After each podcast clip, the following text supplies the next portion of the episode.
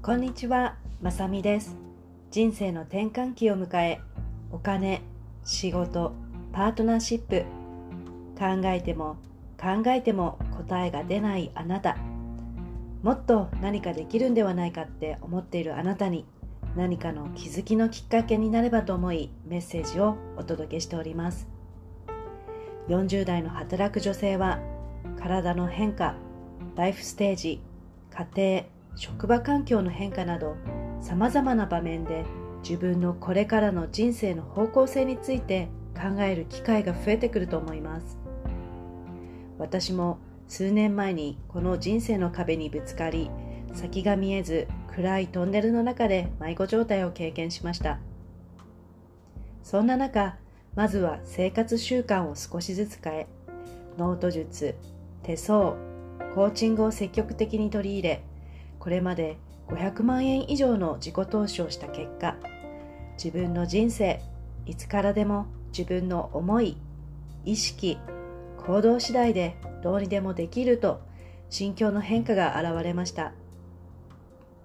このチャンネルでは特に大人の働く女性に向けて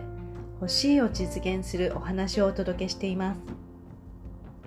数多くあるポッドキャストの中からこのチャンネルを見つけてくださったあなた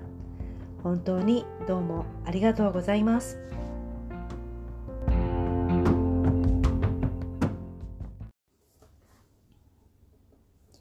今日のエピソードは生まれ持った運は30%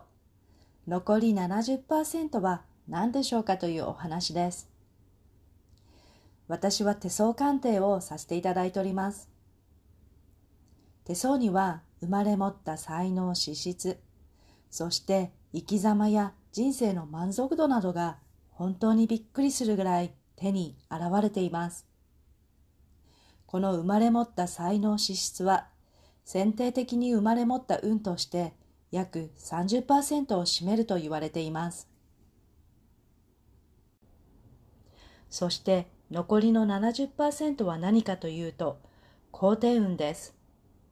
つまりご自身が置かれた環境でどう生かし生きてきたかです。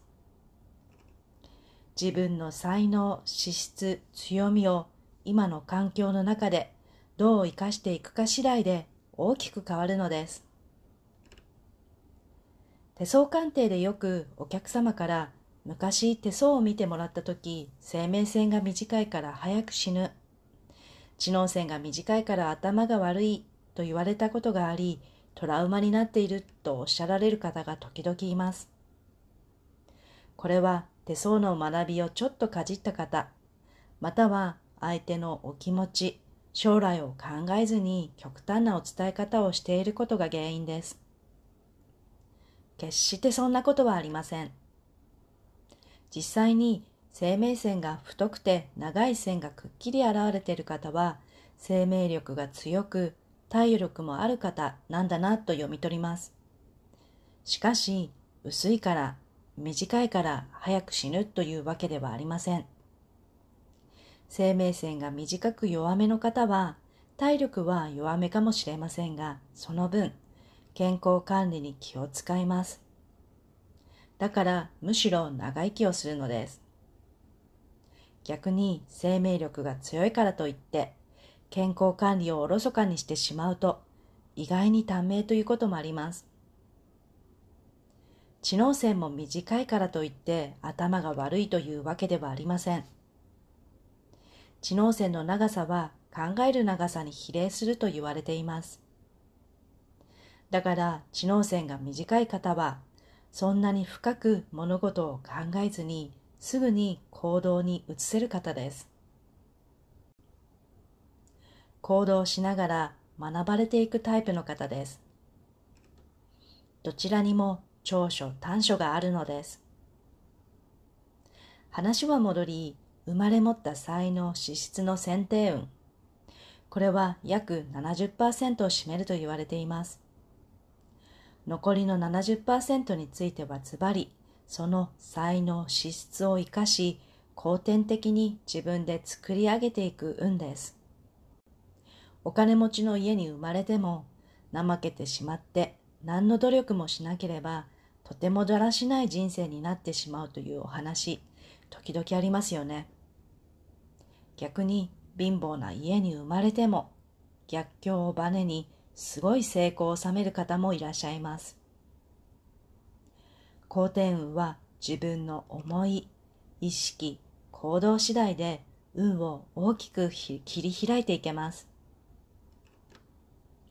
またその中で周囲の環境や出会う人間関係も運を決定づける重要な要素です。行動しているから人に出会う。何か目的を持って行動していると、それをサポート、支援してくださる方にも出会うものです。運は生まれ持った才能資質をどう生かし、誰と出会うか次第で大きく変わります。自分の人生、自分でデザイン、いつからでもしていけます。今日も最後までお聴きくださり、本当にありがとうございます。素敵な一日をお過ごしください。最後に一つ無料プレゼントのご案内です。魂タイプ無料診断テストというものを作りました。たった二つの質問に答えるだけであなたの魂の強みを確認することができる診断テストです。この魂タイプがわかるだけでも自分の生まれ持った才能、資質を知るきっかけになります。あなたの身近な方の魂タイプを知ることにより、相手の見方、聞き方が変わり、相手をよりよく理解できる人間関係を楽にするきっかけにもなります。もしご興味ありましたら、ぜひあなたの魂タイプをチェックしてみてください。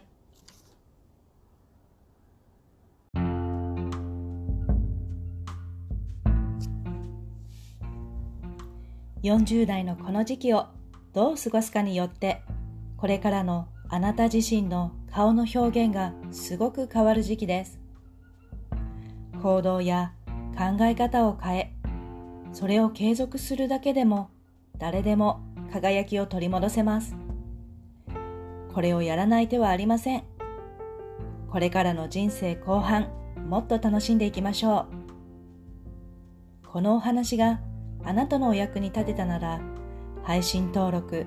レビュー、または星マークを押していただき、多くの方にこのポッドキャストが届くようお手伝いいただくことができたらとても嬉しいです。このポッドキャストは毎週月曜日と金曜日にお届けしております。また、こちらの欲しいを実現するライフトランジショナルラウンジでお待ちしております。最後までお聴きいただき、本当にありがとうございました。今日も素敵な一日をお過ごしください。